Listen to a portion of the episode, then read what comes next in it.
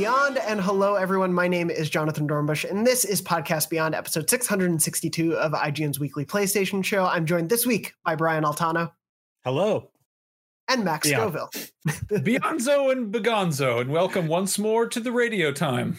And all you uh, listeners and viewers out there, please keep track of all of our dangling participles throughout uh, the course of the show, as we'll be asking for a final tally for next week's episode. Right before we uh, started uh, recording, Jonathan said dangling participle. Participle? Did I say it right? Yeah, participle. Part, part, participle. participle. And I realized I hadn't heard that in like 15 years. Now I've I've said it and heard it like seven times in five minutes. What yeah, is that? Sound off in the comments below with a few dangling participles. What? Yeah. What is that? I never learned that. I don't. I think I was in dumb kids English class. I think we should have the the viewers and listeners write in also because if I say the definition slightly wrong, someone's going to actually me, and I don't know if I want to put myself out there for that right now because self esteem. Anyway, uh, we will have plenty of subject verb agreement to talk about this episode, but we will also be talking about uh, the next gen console race as it goes on. Every time I mention a part of speech, my girlfriend gives me side eye across the room. um, even though I had put out a call actually before this episode mentioning, hey, there's not a lot of PlayStation news this week, and there still isn't, but there is some big next gen uh, launch news, especially for uh, this holiday season that we can talk about. So I definitely want to jump into that. But I did want to mention if you're just joining us this week uh, and you have to have missed it, we did record a second episode last week going over the state of play, which aired last Thursday, August 6th. So if you happen to have missed that episode, it is in the feeds on YouTube, on IGN, on your podcast services. Uh, you can hear all of our thoughts on what worked, what didn't, and what we hope to see in the future from state of play in that episode. Um, but I do want to jump into what is the biggest next gen news, and it's not PlayStation 5 related exactly, but I do think it will have an impact on PS5 going into this fall. And that is, of course, the news that broke just a little bit before we started recording uh, which is the fact that Halo Infinite has been delayed into 2021. It's no longer set for a day and date release with the Xbox Series X. So its Xbox One and PC versions are also coming out next year. Um, alongside that, Microsoft did kind of to help soften the blow, I think, mentioned, oh, but by the way, it's coming in November. Again, not an exact date, but narrowing it down to a month. And surprise, surprise, it's November.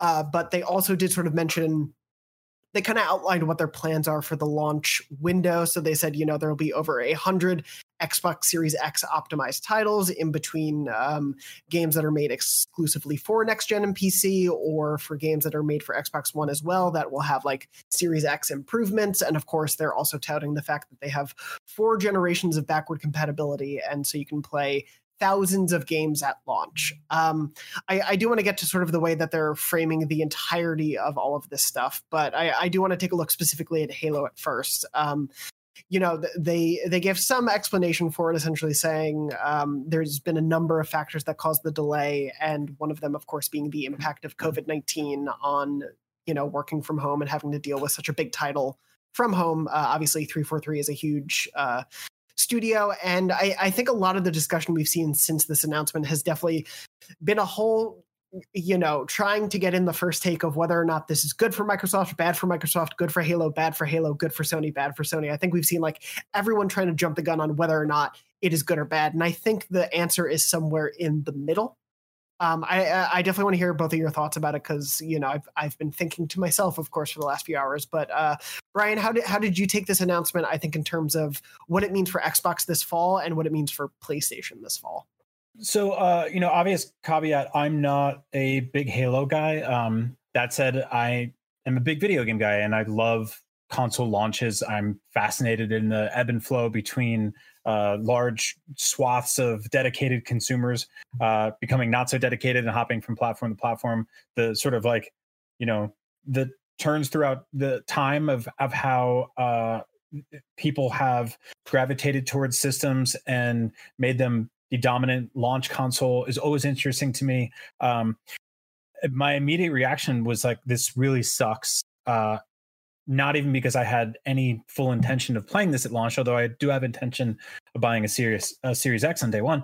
Um, but because this, I think um, this changes the conversation around launch consoles, uh, launch games. It changes the conversation around uh, a justification people might have to gravitate towards this system, which I think deflates competition a little bit. And I think competition is a tremendously important thing in this and every medium. And so um, it's kind of a bummer. Uh, it is interesting though because I do think that like it opens up a different outlet for Microsoft, as you can see they're already doing with that press release this morning or this afternoon, um, which will try to differentiate their presence this November against PlayStation's. I think PlayStation is going to be like, this is this big, gigantic, shiny new thing with exclusive games and Spider Man. And Microsoft's is going to be like thousands, hundreds, millions. They're going to say like with with PlayStation, they're going to be like, we have this is you know this this must have individual detail. This thing, this game, this moment, this controller, this new design. And Microsoft is going to go, we have so much stuff just tons and tons of stuff. and so I think it'll be sort of a jack of all trades, master of none. Historically, if you look back, especially this generation, launch games sucked. Like, yeah, like there was really not a lot going on. Um, Switch Resogun was the, the best yeah, exclusive for PS4. The best exclusive sorry. there. Um, you know, the Xbox One, which rolled out with a litany of its own personal problems, launched uh, with exclusives like there was a Forza, obviously. Uh, there was Dead Rising Four. Yeah. You know, there was yeah, Killer Instinct, like big stuff, but not Loco really, like, Cycle. Yeah, exactly. not really like stuff that's like you know swing for the fences. You know, be the first to 10 million type of situation. And so, yeah, I want both of these systems to succeed. I don't want another. Uh, I don't want a blowout. I don't want to see one of these things just go the you know direction of the Wii U or go where there's you know a hundred million uh, console sort of split between the two because I want them to be neck and neck. I want them to be close. Obviously, I don't think they will be. I do think that PlayStation will uh, probably become the dominant thing this generation. But I think this is a big blow to people who want to play a brand new Halo this fall for lapsed players, for uh, hardcore players. Like this is a big recognizable franchise. It's going to become better once it gets delayed. Most games do, but this is a big blow. Yeah, uh, Max, what did you think?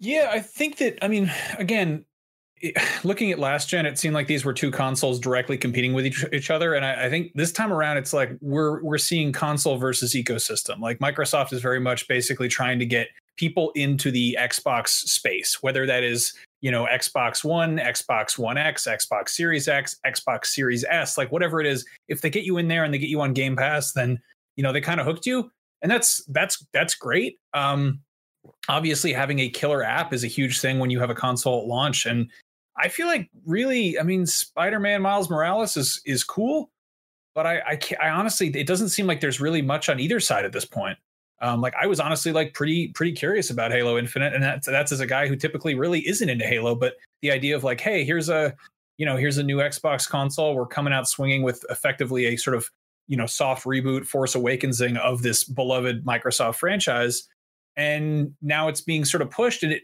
I think the big takeaway here is that like I, I think that you know looking at just sort of side by side, you've got this pretty you know sizable family of Xbox consoles, and it it it seems like there's like definitely a lot more you know there's a lot more choice you know like if you want to jump into that whole ecosystem and play the hottest new series x games you can theoretically do that with you know the budget priced xbox series s model that comes out not, not even Series S, the, the Xbox One S. Like you could get the cheapest possible bundle and play the games that are going to be launching on the Series X because they've said right. at launch they're not going to be having a bunch of like first party exclusives that are locked into one new console, which is kind of weird to think about because the PS5 is going to come out and there are going to be some like brand new only on PlayStation 5 kind of games. Um, but that that I don't know. I think that that there's it's it seems like Xbox is, is playing a, a much like a, a longer game. You know, it's it's the it's the long con. So yeah, they're they're totally playing two different games, and that, that's what's going to be weird going into this next gen is because I I think like our standard ways of looking at what success is aren't going to mean the same thing going into next gen. Where like if the PS5 happens to sell more in its first year than you know the Series X and Series S, Microsoft may still be able to say, hey, yeah, but we added 15 million Game Pass subscribers this year. So we're making a ton of money that way. And and that's not something that's easily quantifiable to PS Plus right now or even to PS Now.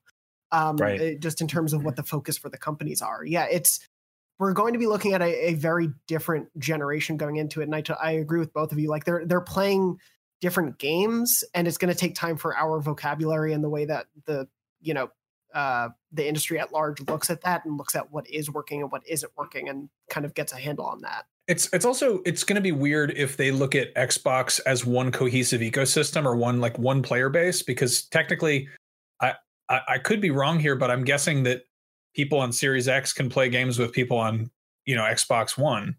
As far as we know, yeah. Yeah, right. But I don't. We don't know what's going on with with PS4 and PS5, and like I feel like Sony's going to be like, you know, we have this many. I mean, they're, they're probably still going to say like this many active PSN users, but in the same way that we saw that like those numbers of like the number of people, uh, you know, playing PS4 online or like number of of PlayStation Plus subscribers, like when you start kind of, I guess, adding more SKUs and kind of moving the goalpost, there's just it's it's different ways of making your number sound bigger. And if you've got if you're counting everybody who's under the Xbox roof as being like this is all the people playing on Xbox. These are is Right. everybody playing on Xbox Live? That's going to be a much larger number than being like, hey, here's everybody playing on PlayStation Five, whatever I that mean, means. You know, Yeah, yeah, for sure. Uh, I think at least I'll right right off the bat, like if, if we if we if we clock the numbers in January, right, of 2021, uh, there will be more people on Game Pass as a whole than owners of the PlayStation 5, right? And that's Yeah. a that is an interesting metric to compare those things, but that's absolutely true. Um, on the flip side, that doesn't necessarily mean that's where developers are going to start gravitating towards, uh, developing towards. Um, the the thing is, like, I keep hearing and keep saying that Microsoft is playing a different game here, and it is true. But in the in the meantime, in the short term, for the average consumer, I don't think they really care. You know, I think that like the Game Pass is an exceptional value. I think it's awesome. I wish Sony kicked PS Now in the ass and really made it something that like could compete because I think they really could if they spent a couple of weekends on it. Like just Mhm. turned it into something that's like Yeah. like they're sitting on something right now where they can be like, oh, you guys like Game Pass? Well, we have that with um PlayStation first party stuff. You know, like oh, and that's this- there's also the the elephant in the room is is XCloud, which is uh, Right. if if you somebody tell somebody that they can play the hottest new Xbox games with their phone, like mhm, that's that's suddenly kind of a different a different conversation. with Yeah, some I- some of their phones. some of their phone with I don't know what kind of phone they have. This this hypothetical person, they could have Well, an Android phone. Not if it If has yeah, if they don't have an iPhone, they don't they're not playing Yeah. it, unfortunately. it is yeah it's this weird thing where like the on the services front uh, the, there's no contest like microsoft is kicking sony's ass when it comes to offering value uh, in game pass um, friend of the show ex person on the show uh, alanah pearce uh, put up like a very good rant video about that a couple weeks ago where just like it's it is such an astounding deal to be getting right now when we also talk about how greedy the big publishers can be and how much they're trying to nickel and dime us with microtransactions. It's like here's a way to just get a bunch of games for a very small fee every month and it is a really great deal. But yeah like as you were saying brian it is a i don't know if the general audience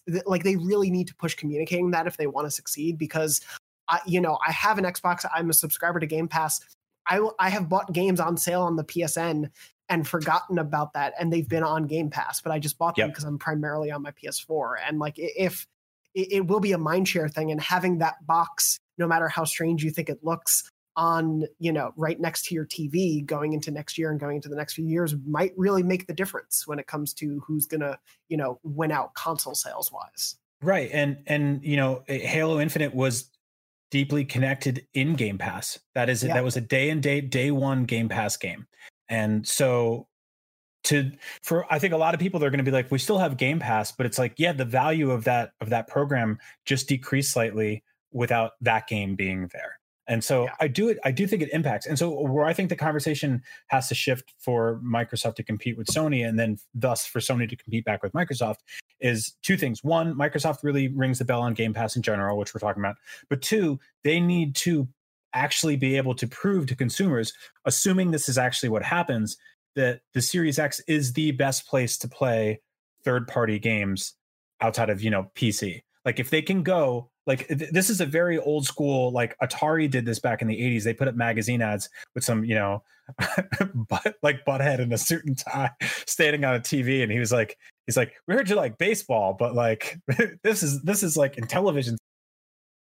You know, like you got to do that. And so if they can come out and go, you know, all the big like Assassin's Creed, Cyberpunk, all that, all that kind of stuff. Well, not Cyberpunk because that's not really, you know, we'll see where that one goes. Um, if they can prove to audiences that everything looks and plays best in the Series X, then maybe they have some they have some leverage over Sony in that department. Because in terms of launch games, I don't think they do. In terms of you know uh, first party lineup for the foreseeable future, obviously that's preferences, but I, I'm I'm always going to go with Sony on that one. And so I, I don't know if that's even possible to do because like third party launch games launch games in general, and uh, especially games la- released in the year of a first system, are always a little rough around the edges, and it's always hard to say. Um, this time around, for this generation, PlayStation launched by saying, or, or by you know, their game saying basically, these look best here, and then halfway through the generation, the Xbox One X stepped in and said, no, they look best here. But I think the I think the ship had already sailed in terms of consumers by then, and people were already sort of embedded in in the system they wanted to be in. Um, but if they go, this is the best place to play third party games, and we could prove it, then they might have something. But if not, I think people are going to continue to go to Sony. Yeah, it's um you know a big part of it is of course where people's friends go, and uh, at the end of the day, especially in this year, that's going to come down a lot to price. Like I do. Right. We were talking a little bit before the show. I don't think this means like Xbox is dead in the water. I think anyone proclaiming like, oh, suddenly the uh, you know Xbox has no chance this generation. I don't think it means that, but I do think it's a really big dent to the competition that could happen at the beginning of this generation. And uh, unless there is a major difference between the price points, uh, Brian, you know, you've mentioned it a few times, Sony has Spider Man. And like, yeah. Outside of talking about games every day like we do, we do on the show, we cover them every day. You obviously listen to the show or you go to IGN or, uh, you know, wherever you consume games content. Spider Man is the biggest Marvel character. He is him leaving the MCU was like the most tragic news we could have ever covered somehow. Like that news was so big on IGN, it was yep. like daunting to the audience. And then he was back in and nothing mattered. But like Spider Man matters so much to the general audience and the general populace, and people love him so much. And so when you tell people, like you were saying before the show, Brian, like, this is the only place to play a new Spider-Man. This is the only place you can do that. And maybe there's, you know, there have been rumors that there'll be like an up port version of the PS4 Spider-Man, but like they can tout, you know, a combo pack or the best place to play it, or like here's a new slightly up res version of it, like whatever. Yeah, but it, here is a new Spider-Man game. That is going to matter to a lot of people wanting to who don't follow games every day, wanting to go buy a console. It is it is the sequel or semi-sequel to the second best-selling PS4 game. Like, and it is it stars the most pop culturally iconic superhero on planet Earth in 2020 like I, I, think it's some people are like they're getting lost in the woods. They're being like oh it's just 10 hour dlc or like miles morales is less popular than regular spider-man. It's it's going to say spider-man in the box. There's going to be a huge picture of spider-man and it's going to say ps5 in the corner. And people are going to be like that's this will be the it'll be the best selling launch game like by far of of any console. This of, of the two launching it'll be the best selling launch game. I don't yeah. know if it'll sell. you know something like breath of the wild which which literally outsold the Switch somehow. like, well, I know, I know how. I bought it physically yeah, and digitally. And me there too. are plenty of idiots like me. But yeah. um, no, I, Miles Morales will be by a large margin the best-selling uh, new console launch game. I mean, check back in in January and tell me if I'm wrong, but like I won't be. yeah, no, it's it's nuts to think about how big of a factor that will be, and without you know, Halo is such a recognizable franchise, so to have that there day and date does matter, even if it's playable on PC, even if it's playable on Xbox One. Like having that as the Series X reason to buy this console makes so much sense. And you know, like obviously they can still tout you can play Game Pass, you can play um, you know thousands of games via backward compatibility, but like unless they can definitively show every third party game plays and looks better on Series X, there's not a if you have a PC, if you have an Xbox One, there is not a reason this fall to go buy a Series X in my mind. Right. Um, like it's it's just. I, I would say counterpoint. Like there's a there's a good reason to wait. You know. Yeah. Like that almost shows. Like I mean, obviously Microsoft is delaying it for their own reasons, but like you know, if you've got what between 400 and 600 bucks in your pocket or whatever the whatever the hell it is and, and you go into the store and it's like okay like you've got two machines here one of them plays a bunch of brand new games and it looks wacky and it's it's you know it's like a, it's a new thing it's a new number up and the other one is like this is the most powerful thing ever, but its big, huge flagship title doesn't come out till next year. And also, like, it doesn't really have any massive launch titles, then you know, like I think that it's it's basically being like, okay, yeah, like it'll still be there. Like you can get a Series X in like six months, exactly. and it's yeah.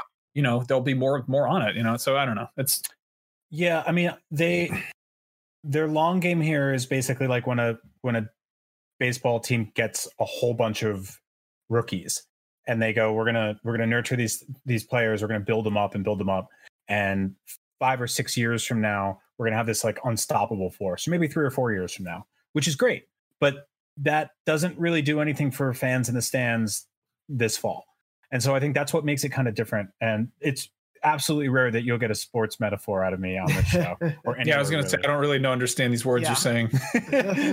he he watched a couple trailers for MLB the show, and so he, you know, I got hit in the baseball in the head with a baseball once. No, um, so I I do think that like one of the things that was sort of interesting about the last few days, not to make this like an Xbox show, but the uh Series X slash Series S controller uh leaked. Uh, it was I believe stolen from the back of stores during riots in Chicago, among other places. Wow. Yeah, street dates were broken. 2020. pictures of it. Yep. Yeah. Pictures of it out in the wild, um, fully rotating. It is, you know, functionally identical to the current system, blah, blah, blah, blah, or current controller. It's got a new button, better, you know, sort of um, improved latency, stuff like that, uh, slightly better feel. But interesting thing on it was in the corner of it, uh, it said it, the warranty for it would be up uh, November 6, 2021. And so going by, going by a one year warranty, that would mean hypothetically that the Series X and Series S could launch November 5th or 6th this year. And so for Microsoft saying November today, I think what's interesting about that is will Sony come in before that or after that? And part of me thinks that they will give they'll give Microsoft like a week or two head start and they'll show up just in time for Black Friday and Yeah. just kind of obliterate the rest of the year. I, I, I think that's like what were you gonna say? I just I'm looking at the calendar. November 5th and 6th are Thursday and Friday, so those are very Okay. good likely days. They're also, and I'll, I'll say this, the a few days after Election Day, which obviously only matters for North America for the U.S., but the U.S. of course is a big region for that, and people are probably I mean, so does the Xbox. yeah. Um, but just ho- hopefully, you know, people have other stuff going on earlier in the week to focus on. Um, so I, I think launching before then is a bit of a weird time, but that that week makes a lot of sense. But then two weeks after is um, Assassin's Creed and Cyberpunk week, and then whatever else gets announced for then. Hmm. So there's the week of the 9th to the 13th, which, you know, if they launch Thursday or Friday is the 12th or 13th. I think that's not a bad window. You know, it gives it gives Xbox a week, but gives you a week before the big games come out. Um, it gives you two weeks before the Black Friday rush. Uh, it's a reasonable time to come out that month, like uh, unless they're surprising us with a very late November or an October launch, which I don't think is the case. I, I think that week probably makes a lot of sense. hmm Um, I don't think they're going to go the same day. I don't know about you guys, but that just seems like too much. Oh God, no. Yeah. I hope not. I really hope not. I mean, Yeah. But maybe. Yeah, it'd, it'd be an interesting. Uh, I'd feel a lot of sympathy for anyone who has to work a job that day. Um, yeah. Well, I think um but- I mean, I feel a lot of sympathy for anybody that has to, you know, work in any store Right in now, 2020, yeah. honestly. no, absolutely. but I, I do think that, that that's that's an interesting wrinkle to things too. I mean, you're not you're you're likely not going to have traditional midnight launches, right? Yeah. I mean, people are lined up outside of the bank right now, so who knows? that that looks. I mean, like the lines are going to look extra long because everyone's got to stand further apart than normal. True. That's true. They will Yeah. physically be longer, so even if they're short, they will look like there's a lot of people oh, there. Oh boy. Can we Only talk about 50 people, games? but- yeah, we can Can talk. we talk about about some? games Can we talk about 30 minutes, you superheroes? we can talk about superheroes. We've been talking about like hypothetical business things regarding games. Talk about a game where you, go, I don't know, go fight a superhero. But you don't like it. What do you mean I don't like it? Yeah. well, you can Max, why don't you intro the next the next segment? Then? I think this is perfect. uh, in this wonderful golden age of streaming media and high definition video, what better way to tease an upcoming, highly anticipated video game, but with the graphical overload known as the JPEG image? Uh, we got a big, huge, I guess, reveal of a much rumored Suicide Squad game from Rocksteady, which featured this the crosshairs on Superman's head because who in the world hasn't wanted to just shoot Superman in the head with a gun? Uh, and I got- yeah. I just I gotta say I I love Rocksteady. The Arkham games are some of my favorite games of the last generation. I you know I have waited so long to see this game. I felt so much like the and they just tweeted it out guy. That's Like, that's exactly it. Like that's that's so that is a running theme with DC stuff, and I like I like DC stuff. I think it's interesting. I also like pageantry, and I like the idea of there being some kind of like pomp and excitement surrounding something. And it's really weird that there's this like track record of uh you know, like like Unite the Seven, the first photo of Aquaman, courtesy of Zack Snyder's Twitter. Or, oh, here's the screen test for Batman, but you can't see his ears. Or, oh, hey, here's the Suicide Squad, the JPEG, but it shows Superman instead here's, of which Suicide Squad members are in it. You know, like well, there's remember three the logos Batman? for Batman. Yeah. Yeah. Oh, well, sad Batman for yeah, Batman v Superman, and then yeah, for the upcoming Batman game, they still haven't announced. Here's three logos six months apart.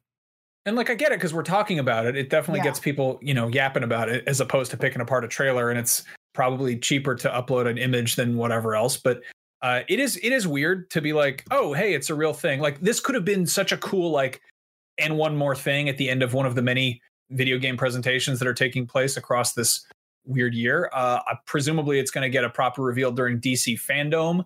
Uh, I I hope we. I mean, it would be cool as hell if we got a if we got Suicide Squad and also Court of Owls revealed. Um, don't get me wrong. I want to play this game. I want to I want to find out what this game is. If if it find out it's like a if it's a you know a battle royale or like a multiplayer you know Gotham City Impostors type shooter, then I'll probably pass. But if it's a you know brand new single player Suicide Squad game, then count me in. Um, but that being said, like it's weird to be like surprise here is confirmation and a big hint about what the premise is with uh, a JPEG on Twitter. Yeah, yeah, that. what a, I mean, just incredibly. This is a this is a very unceremonious year in a lot of ways, you know. Like, but that's that that could have been so much more. Like, it, yeah. it, it just it just feels so weird to have all these theories uh, and conversations pent up for so long about you know what are they working on next it's also presumably this is this has been in development since what the first the original suicide squad movie came out in theaters right? And theoretically I, have definitely disappointed heard, millions.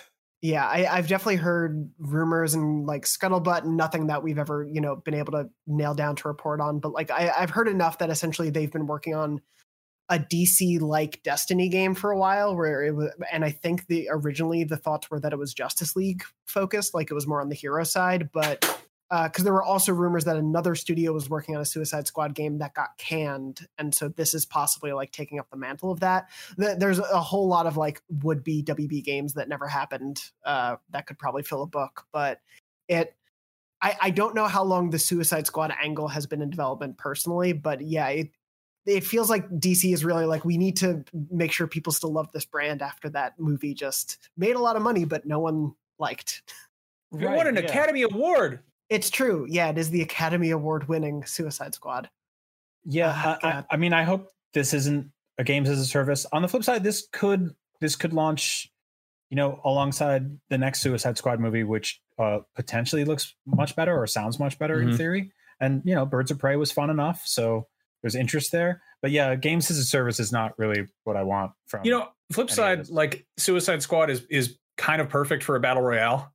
Like yeah. the idea of taking a bunch of people and kicking them out of an airplane and being like, if you die, you die. Have fun down there. Good luck. Like that's that is the core premise of what Suicide Squad was, but they're all taking on objectives. So if you have some kind of a, you know, cooperative PVE, like I mean, I, guess like permadeath type of situation. That could be fun as hell. Like that could be a really interesting premise for a game. But I can't help but feel like shooting Superman in the head is not really hinting at that. So I don't, I don't know what to expect. You know? Yeah, yeah, it's a weird one. I, I definitely agree with you. I think we'll see more at Fandom. Uh, the timing just makes so much sense. But yeah, it's one of those strange like, boy, I've I've wanted to know what they've been doing for so long, and now we know we'll be hunting Superman. I guess like, um, you if know, it, I mean, sorry, go ahead. No, I was gonna say if it, if it is a battle royal, I really hope that they make it so Rope Guy automatically dies first in every game. Like every single time he's there, he's like, "I'm Rope Guy. I do rope stuff," and then he dies. That's um, I've I started watching the animated Harley Quinn show because it's on HBO Max now, and there's they introduce Kite Man basically as like that gig eh, or that joke. It's like, oh, here's you know Joker and Bane and Two Face and all these people, and then Kite Man, what do you do? I have a kite on my back. That's about it. And so yeah, like th- there's a way that this game could be like really dark, but also funny and like really capture a lot of different tones that I don't think we've seen from a ton of superhero games. Cause you know, there is a lot of self seriousness to the Batman Arkham games. But um, yeah, like I'm, I love Rocksteady. I think they, they've made some phenomenal games and I can't wait to see what they do next. It's just, between this and the WB Montreal rollout, it's just such an interesting time for like such a wealth of characters for them to have been silent for so long. Um, I just I want some good DC games, but yeah, we're in such mm-hmm. a weird time for them. I Um, want to shoot Superman in the head. uh, Hate that yeah, beloved hero. I mean, hey, apparently it's too difficult to make a Superman game, so make a game where you got to hunt him down. It makes sense. But Yeah, sure. Uh, yeah, do, do you guys think like uh, you know just on the topic before we move off? Do you think we'll see other DC games? Obviously, WB Games right now, if they don't sell their studios, has NetherRealm, which you know rumors say they might be working on an Injustice game after Mortal Kombat. Uh, Monolith, which was doing the Shadow of War and Shadow of Mordor games. Uh, Montreal, San Francisco. Like they have a few studios that have been pretty silent for a while. Hmm.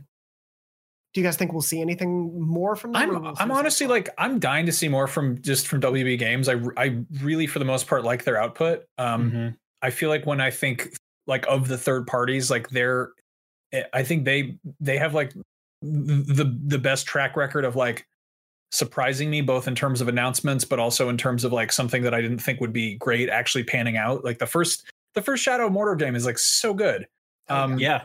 I mean, the second one was good too. I just think it doubled down on the Nemesis stuff, which was less of what made me like that game. But I don't know, like the the Lego games are all solid. The um Injustice and and Mortal Kombat both both rule, and it's like they have a, occasional like weird offshoots there. But I think they also just do some really interesting things with with licenses. The fact that it's you know that WB owns DC and and they're like, yeah, go for it, have fun with it. You know, get get weird with it, get get excited, and have play with it, have make a video game, go for it. yeah, D- WB has such a huge uh, war chest of IP to work with. Whether it's DC, whether it's Lord of the Rings, whether it's Harry Potter, you know, whatever else WB owns. I I'm excited to see more from them. I'm the same with you. Like I know that uh, it wasn't the most critically well received, but there's a lot of fans of the Mad Max game. Oh, yeah, too. totally. Like that one, That was fun as hell. a fun open world game. Like they they put out really good, as you were saying, surprising stuff sometimes. And in an era where most licensed games have gone to mobile, it's nice to have those surprises every few years. I just wish they would be announcing more. So hopefully we'll see more in just a couple weeks. Um, a, a couple other things news wise, I just want to mention briefly before we talk about what we're playing. Um, we all thought, or at least on the news team, we all thought Call of Duty 2020 was finally going to be announced this week. Guess what? It was a tease for another tease. Uh, Mark Medina on our team, along with a few other people, got uh, crates with a slide projector and a few slides pointing them to an ARG uh, that led people to a website that is now teasing another clue, but it's just going to be a clue on Friday. Uh, some Activision apparently confirmed to some influencers that this is a like multi-step pronged approach to revealing Call of Duty.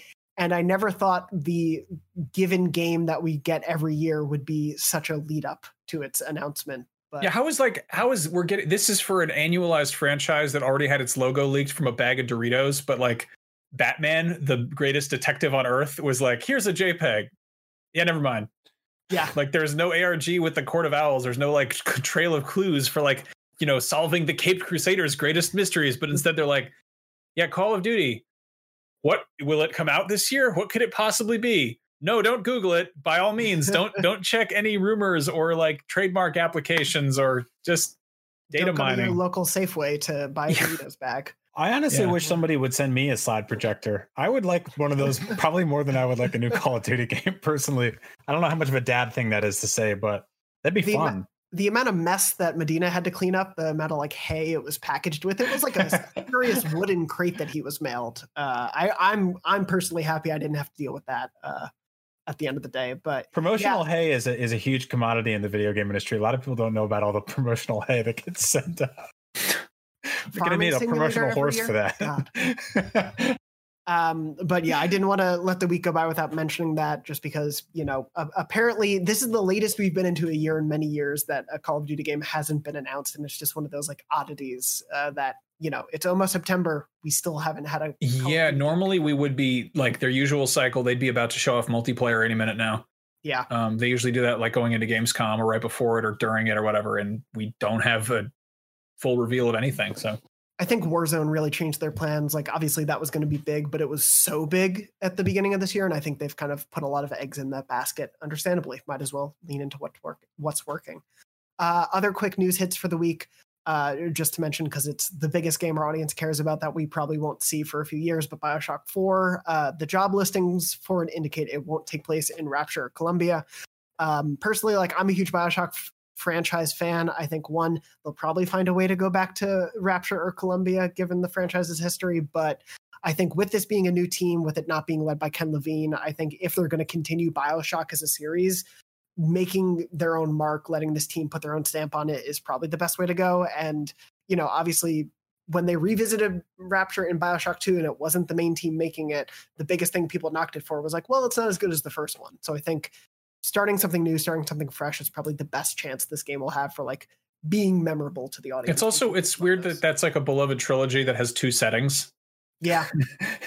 I don't know. It's I I'm I would be extremely annoyed if they were like, "Great news, you're going back to Rapture." I'd be like, oh, I, I've been there. It's fine. I, yeah, don't. Yeah. Spent a lot I- of time there. It's also it's weird to put that in the job listing. That seems like unnecessary details that you could probably tell somebody over like you know in a job interview or like over the phone or something.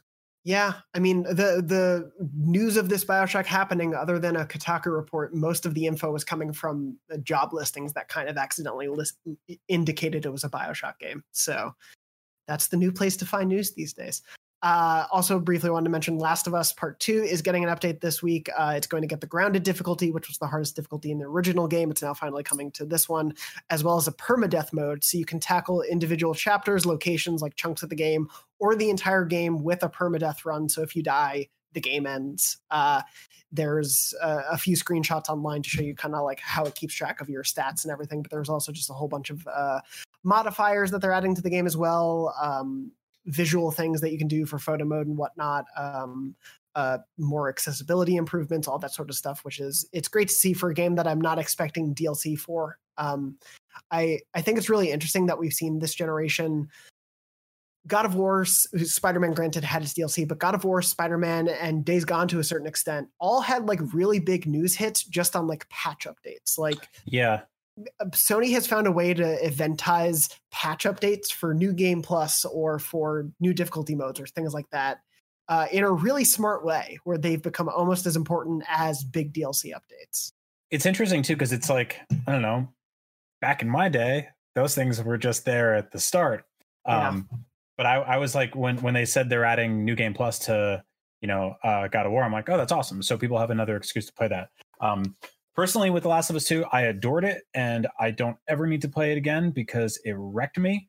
Uh, but like going through on the hardest difficulty is is definitely an awesome challenge for fans. Adding Yeah. new trophies is super cool for people, you know, super interested in that game. So yeah, like I mean, within a week we got harder modes added to Ghost of Tsushima and The Last of Us 2, which is like that rules. Like I don't know, I love I love hard games here and there. So that's like that's super cool. Keep keep doing that.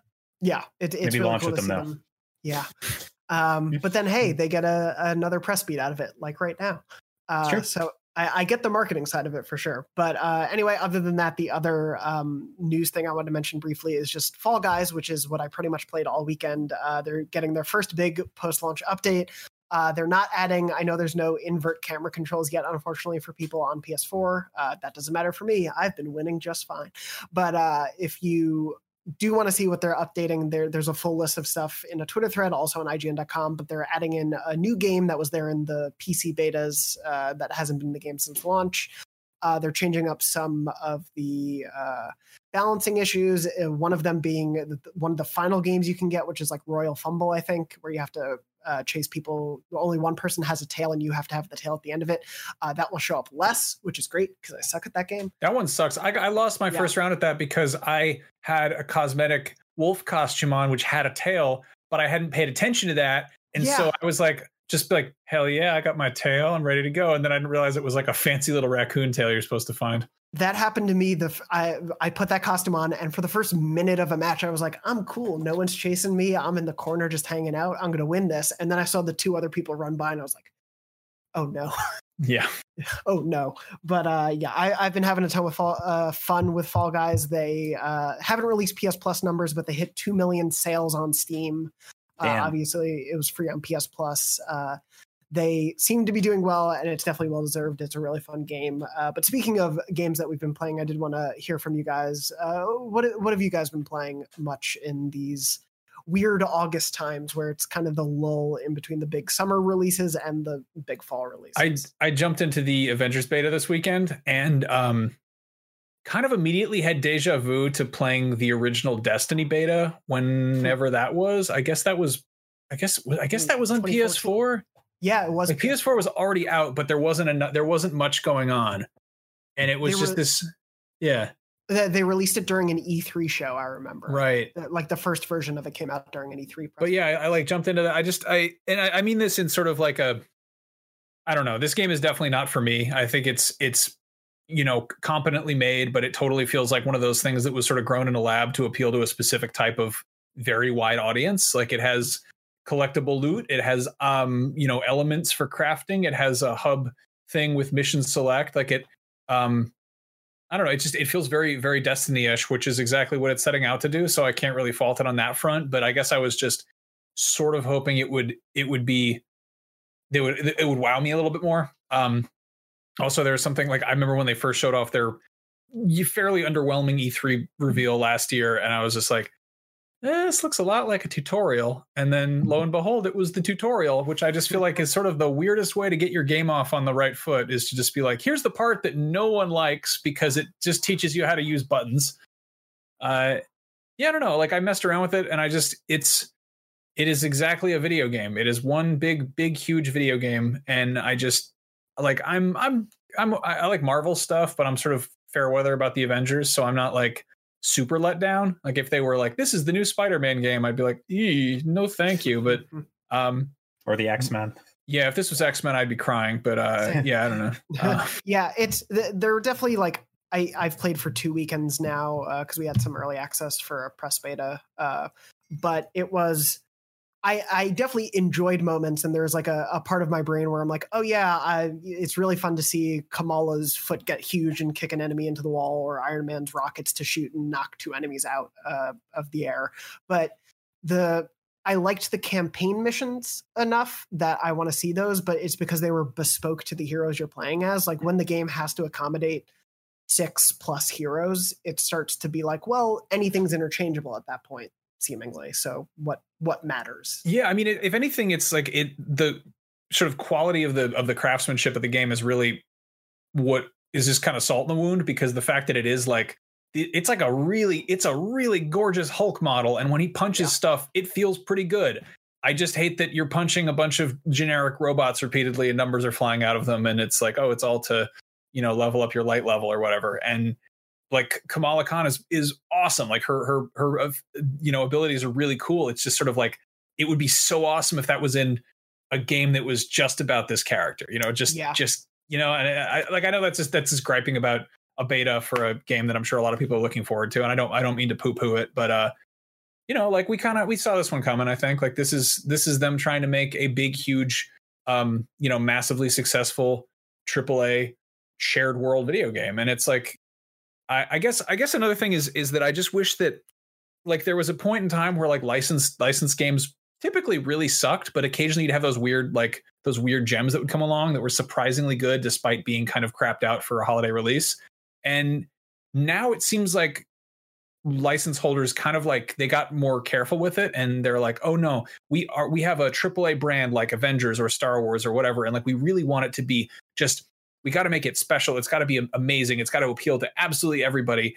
And so instead of getting like a bunch of like weird games every every couple of years that sometimes are terrible and sometimes are like so-so or like fun, we get like these micromanaged, super refined, all of the pointy edges are filed off. Like I'm, I'm thinking also of sort of Battlefront 2, which um I liked Battlefront 1 a lot. It felt kind of light on features, but then when Star Wars Battlefront 2 came out, it felt like they were just trying to check every possible box. Like they were like, this is a multiplayer shooter, but it's also a, a hero shooter, and also it has loot boxes and it's cosmetic, but the cosmetics don't affect your stats, but you do have cards that do affect your. Stats. And it was just like, it, was just it a, took years for them to sort of let their guard down and get a little weird with that game. yeah, Yeah, Yeah. and it was. I I mean, it's just it's that level of like, oh, you can't you can't do anything that would that would possibly uh, even accidentally besmirch the brand by not taking it seriously enough. And it's like, I don't know. I grew up with like crappy LucasArts games that were often like kind of great because of how like nobody was paying too close attention to them. Like they're like, yeah, there's this hidden Sam and Max head in this level. Go find it. Or like, you know, Yeah. oh, t- Yeah, type in a I Wookiee always- roar and you get a cheat or whatever. I always go back to eh, like I trust me, I don't think it was the best RPG of its time or anything, but like as a kid, the third Harry Potter game for GBA, the Prisoner of Azkaban game, was a turn-based RPG, like a pixel art isometric turn-based RPG, and that that just was like weird and out of nowhere because they you know had limitations, but that Yeah. would get made today.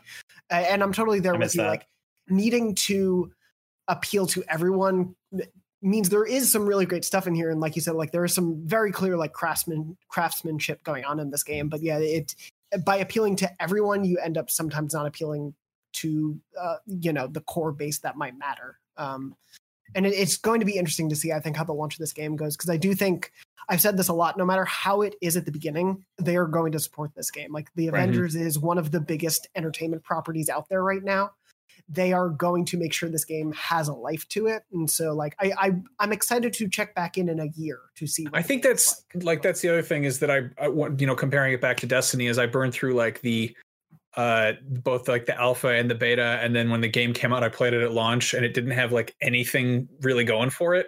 And then by the time like whatever the Iron Crusade or Taken King or like whatever the the, the first big update came out and everyone's like now it's really good I was like I'm over it I'm done so maybe I'll just like peace out and wait a year and then be like oh they've added Moon Knight or whatever and I can go and see what's going on there but yeah, it's I mean it's weird in terms of like the AAA approach to licensed games. It seems like you get either get these massive multi-year um, you know, games as a service or these like big huge like AAA launches that really have to deliver on all possible fronts.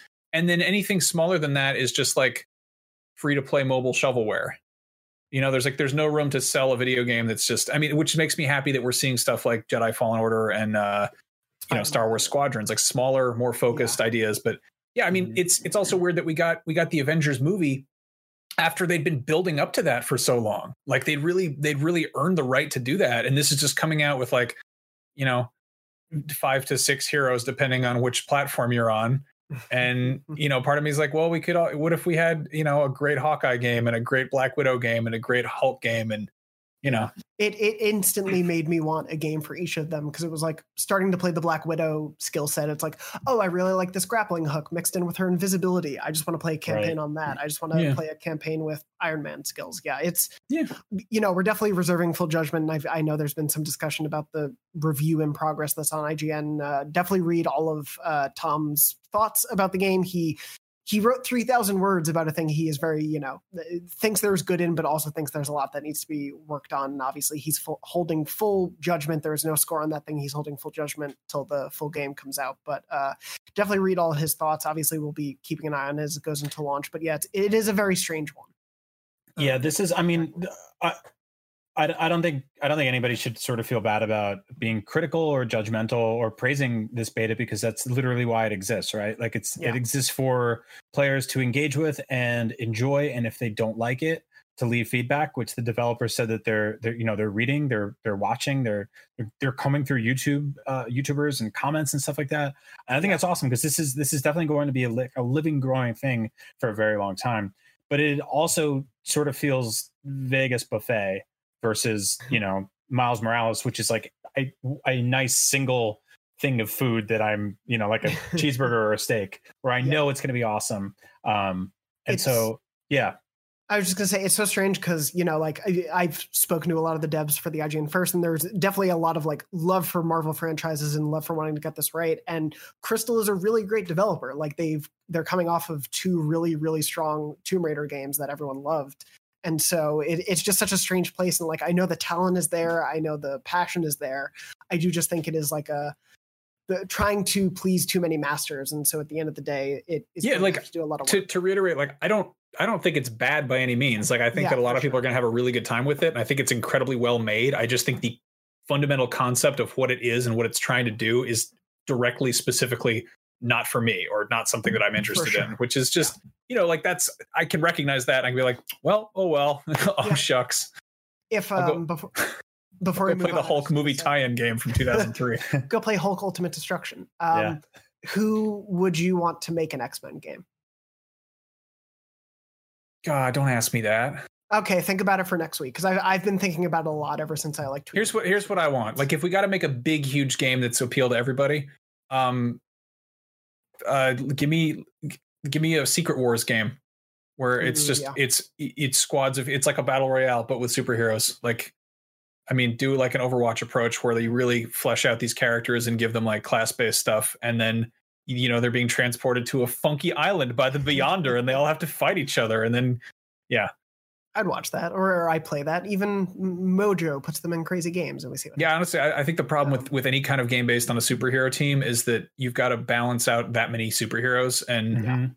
you know it's why super it's why Spider Man and and Batman work better as video game protagonists because they're one person to figure out. Like I don't I don't know how you make a good X Men game. It's kind of yeah. Well, It's tough. there's they're also like I think those characters specifically lend themselves to the the sort of the golden loop of video games, which is you know accessing new stuff by conquesting opponents and improving your character uh, and rinse and repeat.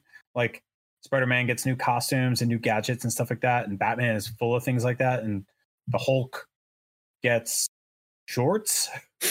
You're changing know? out his rib cage in this game. His gear, Yeah. his, wrists, and his rib cage. It's yeah so stuff like that is like i mean they made it you know they're making it work but i do think that like some things lend themselves a lot better than others and I, there's for sure like i don't know i i'm with max in that like i think you have to either go kind of like goofy over the top with x-men which is i think what the um like the lego games can do what the uh you know ultimate alliance games can do stuff like that i think that works um but i would i would love to see like a really painstakingly, you know, taken care of approach to Wolverine as a as a third person single player game, you know, running on next gen consoles.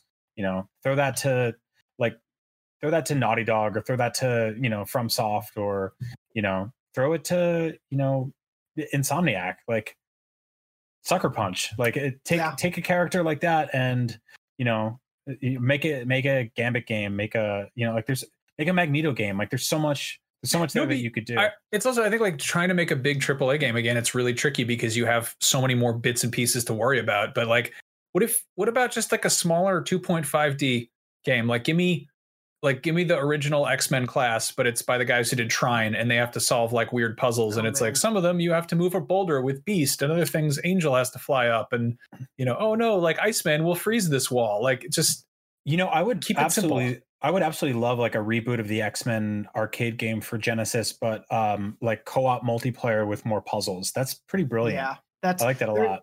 There's a room for small superhero games, smaller scale superhero games, and we're just not seeing that right now. And I, yeah, as soon as you said that, I'm like, oh yeah, that would totally work. There's the Trine devs, the um, WayForward obviously could do quite a bit. Yeah, there's a, there's a Mhm. lot of devs who could totally tackle that stuff, and I hope we see that in the future. Even though next gen is all about making bigger and prettier things.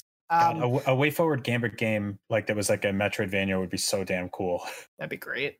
God, we just need to do an X Men wish list episode. Mm-hmm. Uh, but anyway, before we wrap up, Brian, I know you're not playing much, but just uh, briefly, how how is your watch through of? Uh, is it the top 200 horror movies of all time? I'm trying to watch every horror movie that I hadn't watched. Like horror is my favorite film genre, but there's a lot of I'm realizing there's a lot of blanks and there's a lot of blank time now um, since I'm not on 50 airplanes this year. So yeah, I've just been going through watching everything. I watched Jacob's Ladder right now. Hell yeah. Just, just yesterday, which oh that God, movie's so good, oh my god, that movie messed me up. No. so Um, good.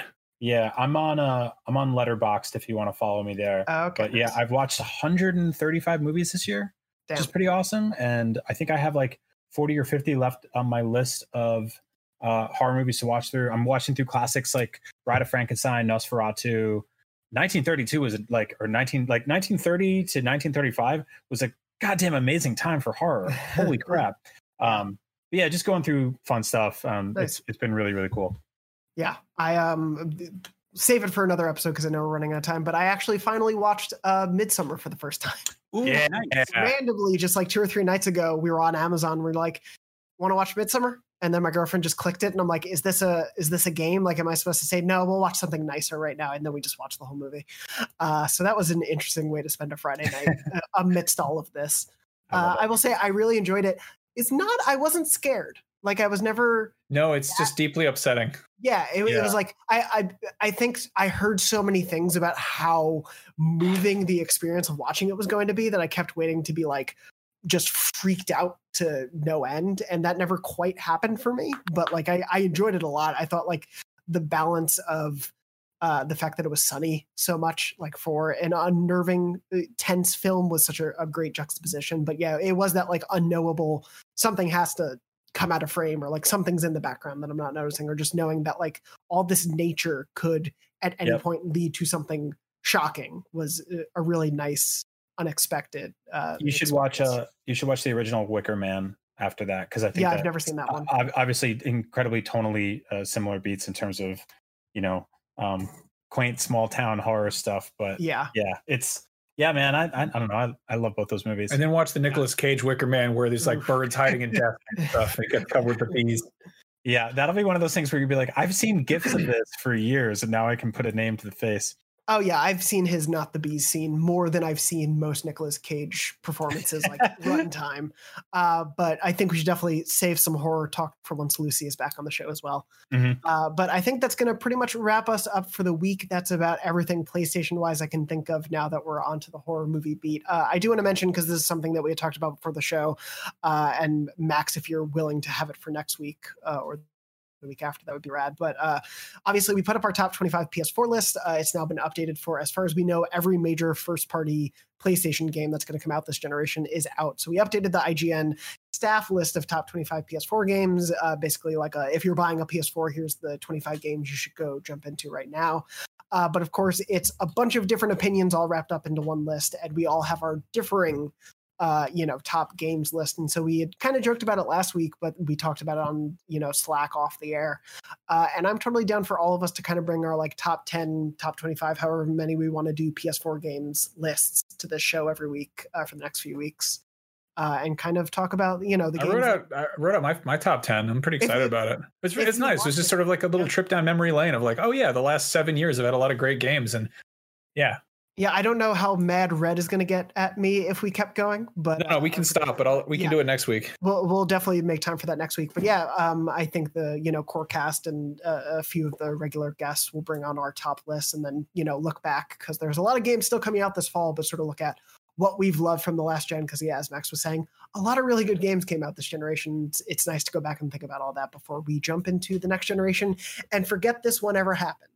Uh, but before we do that, of course, we'll have many more weeks to come of Podcast Beyond ahead of the PS5 launch. Uh, so thank you so much for listening and or watching this episode, listening to or watching this episode. Uh, thank you to Max and Brian for joining me for this week. And thank you to Red, our producer. Uh, Beyond is normally live every Wednesday at 3 p.m. Pacific at beyond.ign.com, youtube.com slash IGN Beyond, and your favorite podcast services around the world.